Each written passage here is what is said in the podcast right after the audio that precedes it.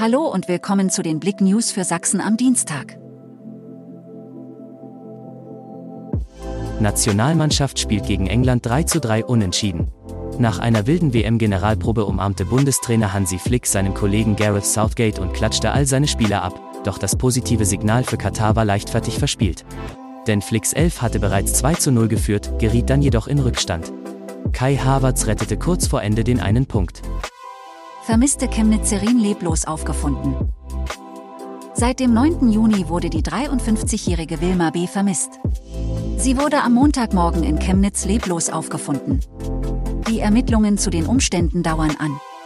Das teilte die Polizei mit. Borstendorfer Waldlabyrinth weckt riesiges Interesse. Würde das Borstendorfer Waldlabyrinth zum öffentlichen Verkehrsraum gehören, wäre direkt am Tag der Eröffnung eine Staumeldung notwendig gewesen. Denn das neue touristische Angebot, das Besucher in den bei Borstendorf gelegenen Röthenbacher Wald locken soll, kommt sehr gut an.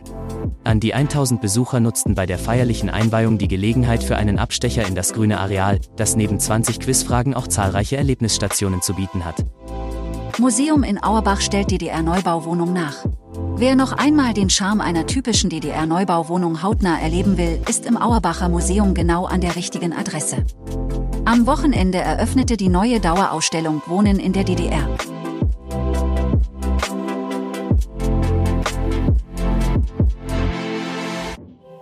Danke fürs Zuhören. Mehr Themen auf blick.de